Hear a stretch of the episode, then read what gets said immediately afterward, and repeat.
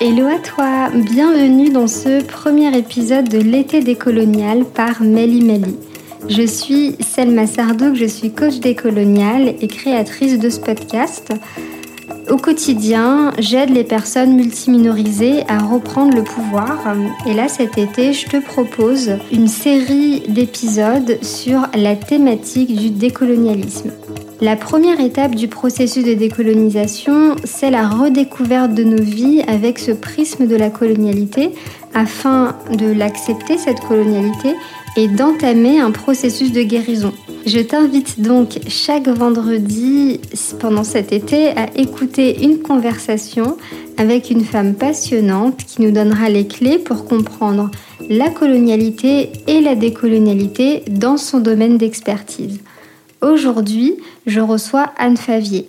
Elle est naturopathe d'origine antillaise et maman de jumeaux. Elle est engagée dans la question de la santé décoloniale et elle s'est spécialisée en accompagnement périnatal et en alimentation végétale.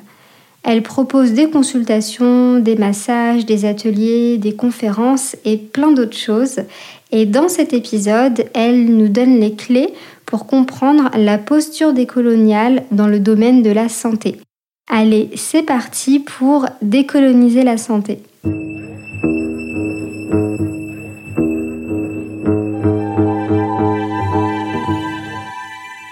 Bonjour Anne. Bonjour Selma.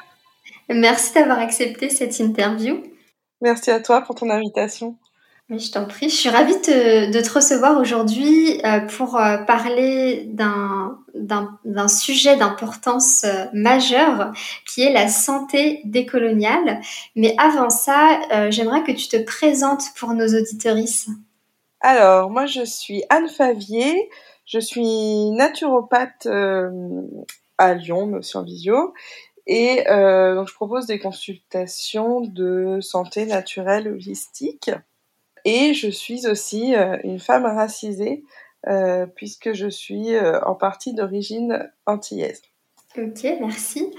C'est quoi la naturopathie concrètement?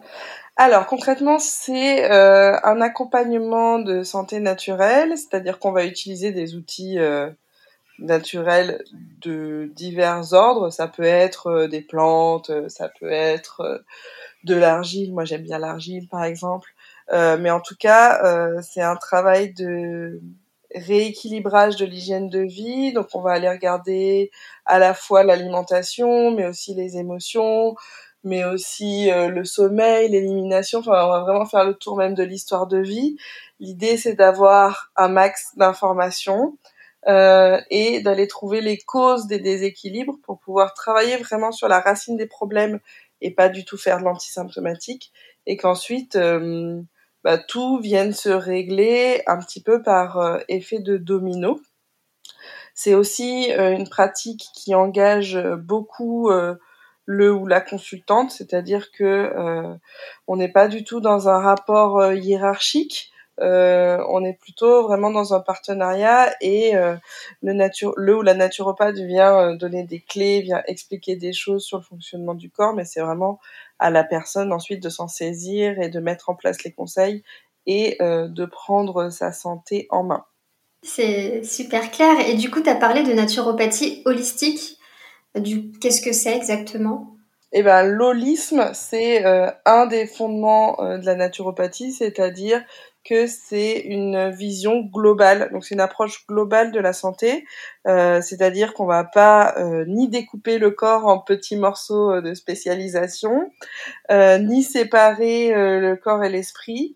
On va vraiment prendre la personne dans sa globalité et ça fait quelque chose de très intéressant à mon sens, c'est que euh, pour les mêmes causes, euh, je peux avoir par exemple 10 personnes qui viennent me voir parce que euh, euh elles ont des problèmes euh, d'ordre digestif par exemple et euh, leur rapporter 10 solutions, 10 conseils différents parce que on prend en compte la globalité de la personne et la personne n'est pas réduite à une pathologie pour être euh, tout à fait transparente, on se connaît, hein, toi et moi. Du coup, je sais que tu proposes aussi des massages. Est-ce que tu pourrais nous en dire plus? Comment, comment ça s'imbrique en fait la, naturopathie et, euh, et, le massage? Alors le massage, euh, pour ma part, c'était, ça faisait partie de ma formation à l'école de naturopathie. Donc c'est quelque chose que qu'on m'a enseigné et l'enseignante, en l'occurrence, était une praticienne de massage de type ayurvédique. Donc c'est ce style de massage, en tout cas, qu'elle nous a transmis. Euh, et pour moi, c'était vraiment très très important de proposer cette pratique. J'ai mis vraiment du temps à la mûrir puisque je la propose que depuis cette année, alors que euh, j'ai commencé mon activité en 2017. Euh, mais j'avais vraiment besoin d'intégrer cette pratique et surtout de la faire mienne. Donc ce que je propose en massage, c'est ce que j'ai appelé les massages naturopathiques, c'est-à-dire que on va faire un petit entretien pour faire le point sur l'état santé global de la personne et puis euh, sur son état aussi à l'instant T, ses envies, ses besoins. Et ensuite, je vais pratiquer un massage complet du corps, euh, visage compris, euh, donc avec cette technique qui m'a été transmise. Et à ça, j'ajoute aussi des techniques qui me sont chères, comme la réflexologie plantaire, donc euh, je passe vraiment pas mal de temps euh, sur les pieds. La réflexologie plantaire que j'ai apprise, c'est une, euh, c'est la forme occidentale. et puis éventuellement des cataplasmes d'argile ou d'huile de ricin, éventuellement la position de bouillotte sur certaines parties du corps, éventuellement l'utilisation de chaud ou de froid, l'utilisation d'objets en céramique que j'ai confectionner moi-même. Enfin, vraiment, l'idée, c'est euh, d'être euh, encore une fois le plus personnalisé possible.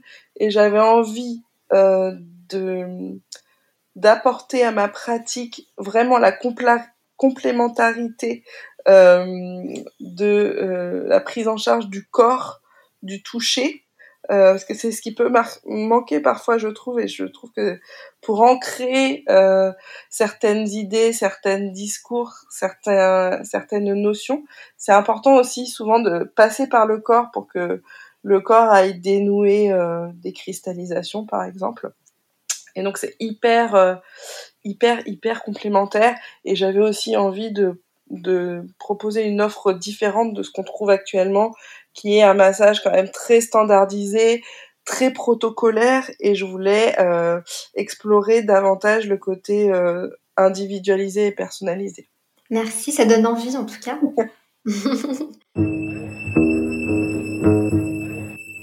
On est là aujourd'hui pour parler de santé décoloniale, donc on va rentrer dans le vif du sujet. C'est quoi pour toi la santé décoloniale? Alors, euh, la santé décoloniale, pour moi, c'est euh, une notion qui est centrale euh, et qui en fait euh, alors quand on parle de décolonialisme en fait on peut appliquer le décolonialisme à tout puisque notre système social est empreint de colonialisme. Et pour moi c'était important de questionner cette notion par rapport à la santé. Et en fait quand on se penche sur la question on se rend compte que notre système de santé actuel, euh, moderne, occidental, est basé euh, sur euh, des fondations coloniales.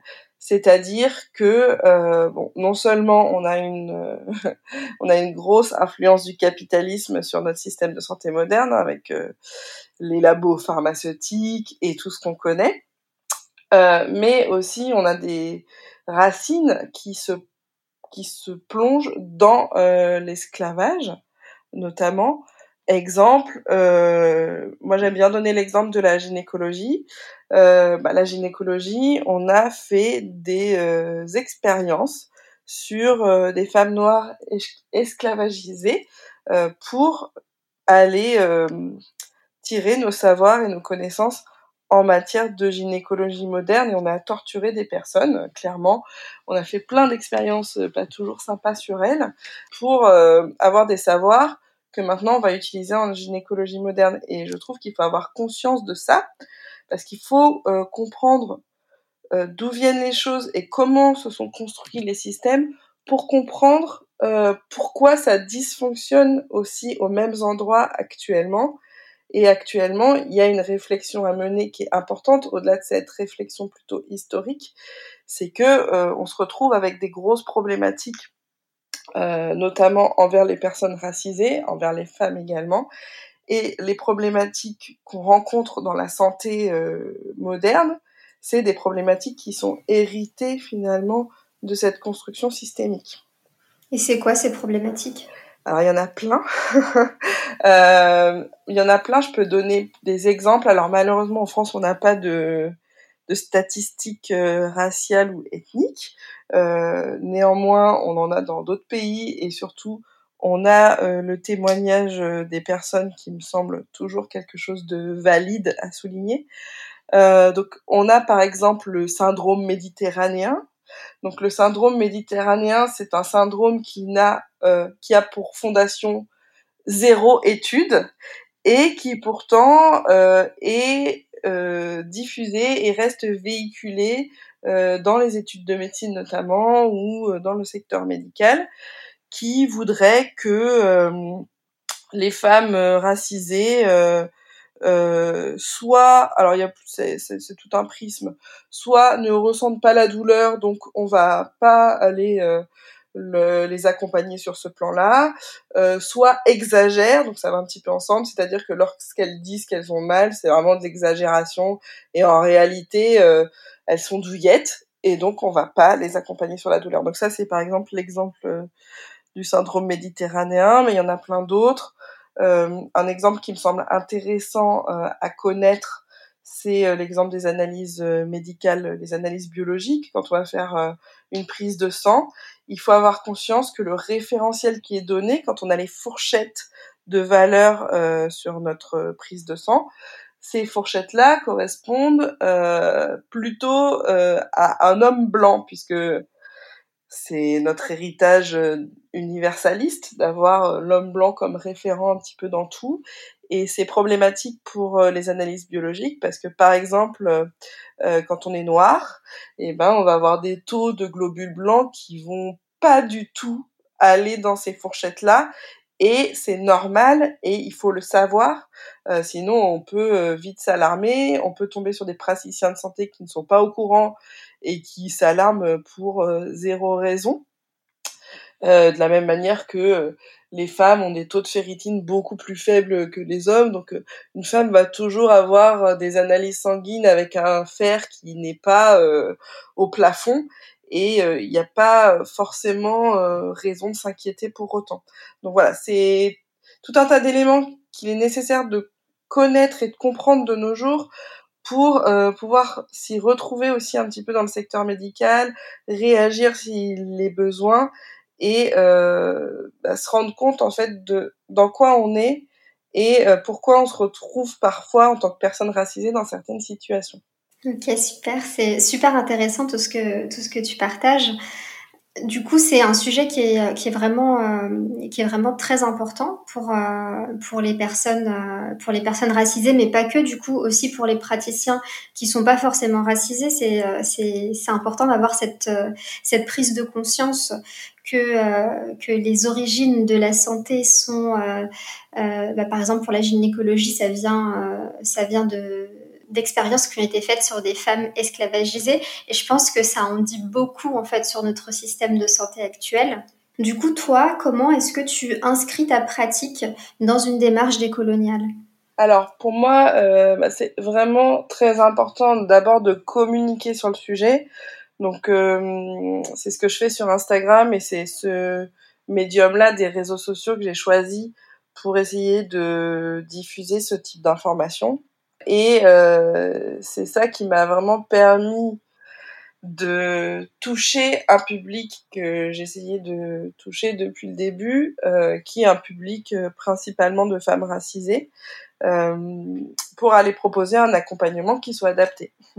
voilà, qui soit. Alors, il y a d'une part le fait de prendre en compte toutes ces données dont j'ai un petit peu dévoilé quelques exemples mais il y en a plein. Donc euh, il y a un rôle aussi, euh, j'en ai pas parlé précédemment, mais un des rôles du naturopathe, c'est un rôle d'éducateur de santé.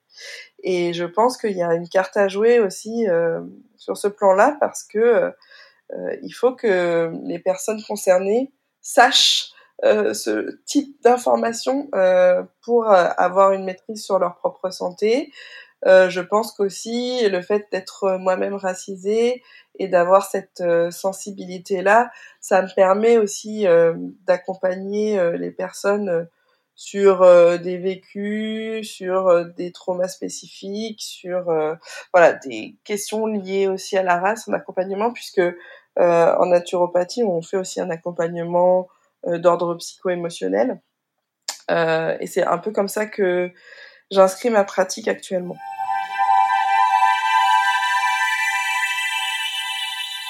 Euh, tout à l'heure, tu parlais du, fait que les praticiens et les praticiennes en naturopathie euh, se mettent au même niveau que les personnes qu'ils ou elles accompagnent. Et du coup, je trouve ça super intéressant parce que dans, dans le monde de la santé, en général, c'est plutôt l'inverse. En fait, le praticien ou la praticienne se met en position haute et, euh, et du coup se met en position de sachant et explique un peu euh, les choses euh, à leurs patients. Euh, du coup, je trouve ça intéressant et je trouve que même cette démarche-là de se mettre au même niveau, c'est une démarche qui est en soi décoloniale. Je sais pas si tu es d'accord avec moi. Complètement. Ouais. Euh, c'est évidemment hyper important euh, pour moi cette notion d'horizontalité d'une part et euh, de circulation des savoirs d'autre part. Et je pense qu'effectivement c'est euh, une posture qui s'inscrit clairement euh, dans une ancestralité, dans une approche plus traditionnelle de la santé. Et c'est aussi euh, avec ça que j'avais envie de renouer sans parler du fait que je suis euh, convaincue que c'est la clé euh, pour euh, un travail efficace en réalité parce que cette posture hiérarchique n'a aucun sens dans le sens où le praticien de santé, oui, a des connaissances d'anatomie, de physiologie, de fonctionnement de la santé, dans le cas de la naturopathie aussi sur les plantes, tout un tas d'outils pour accompagner les personnes mais euh, la personne qui vient consulter est experte de sa problématique, c'est elle qui la vit, c'est elle qui la connaît très bien, c'est elle qui sait comment son corps réagit notamment. Et je trouve que c'est comme ça, euh, en travaillant vraiment en partenariat, qu'on arrive à faire quelque chose d'intéressant parce que ça se complète euh, pour un suivi super efficace. Et aussi, en tant que thérapeute, pour moi, c'est hyper intéressant d'être vraiment à l'écoute des personnes parce que c'est comme ça aussi qu'au fur et à mesure, je vais enrichir ma pratique et le fait d'avoir euh, des cas concrets avec des personnes qui auront parfois trouver des ressources, euh, parfois démêler euh, ce qui est bon pour elle, ce qui est pas bon pour elle. Ça me permet parfois d'éclairer d'autres situations et finalement on se rend compte que collectivement on arrive à construire quelque chose qui n'aurait pas été possible si on avait été dans cette euh, relation euh, très euh, je sais et je vais te dire quoi faire. voilà. complètement, je suis tout à fait d'accord.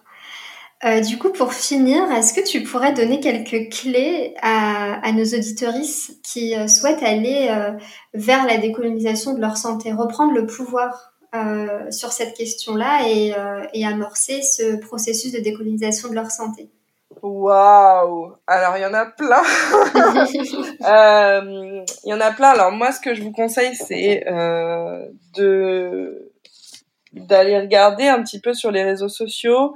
Euh, il y a de plus en plus de contenus qui émergent euh, sur ces sujets. C'est vrai que le retentissement de l'affaire George Floyd a, a donné aussi euh, un écho un petit peu plus important à des voix de personnes racisées, notamment qui portent ce type de message et qui vont aller donner des informations. Il y a par exemple des comptes sur euh, la dermatologie euh, des peaux noires, euh, qui est une grosse problématique aussi. je vous conseille d'aller tirer le fil par le bout qui vous concerne ou qui vous intéresse et vous allez voir que tout ensuite va se détricoter. je conseille également le fait d'aller se tourner vers des praticiens de santé racisés, euh, qui euh, s'engagent dans ce type de démarche, dans ce type de discours, euh, pour pouvoir vraiment en apprendre davantage et développer cette connaissance de soi qui, à mon sens, passe par aussi par par une démarche collective en fait. Je pense que c'est c'est comme ça dans l'histoire que euh, les personnes euh, opprimées, les personnes racisées ont réussi à reprendre le pouvoir. C'est aussi en remettant des moyens euh, dans le collectif et dans la transversalité. Je ne sais pas si je réponds, parce que c'est une question hyper vaste et complexe, mais je pense que ça peut être une porte d'entrée. Oui, c'est super. Et du coup, est-ce que tu pourrais aussi peut-être donner une clé par quoi on commence quand on est un praticien ou une praticienne de santé et qu'on veut décoloniser sa pratique? Alors, si euh, on est blanc ou blanche, euh, on commence par euh, aller voir ce que disent les personnes racisées, qu'elles soient thérapeutes ou qu'elles soient patientes, clientes. on commence par écouter en fait les voix des personnes concernées pour essayer de réaliser un certain nombre de choses. Euh, pour moi, c'est la base.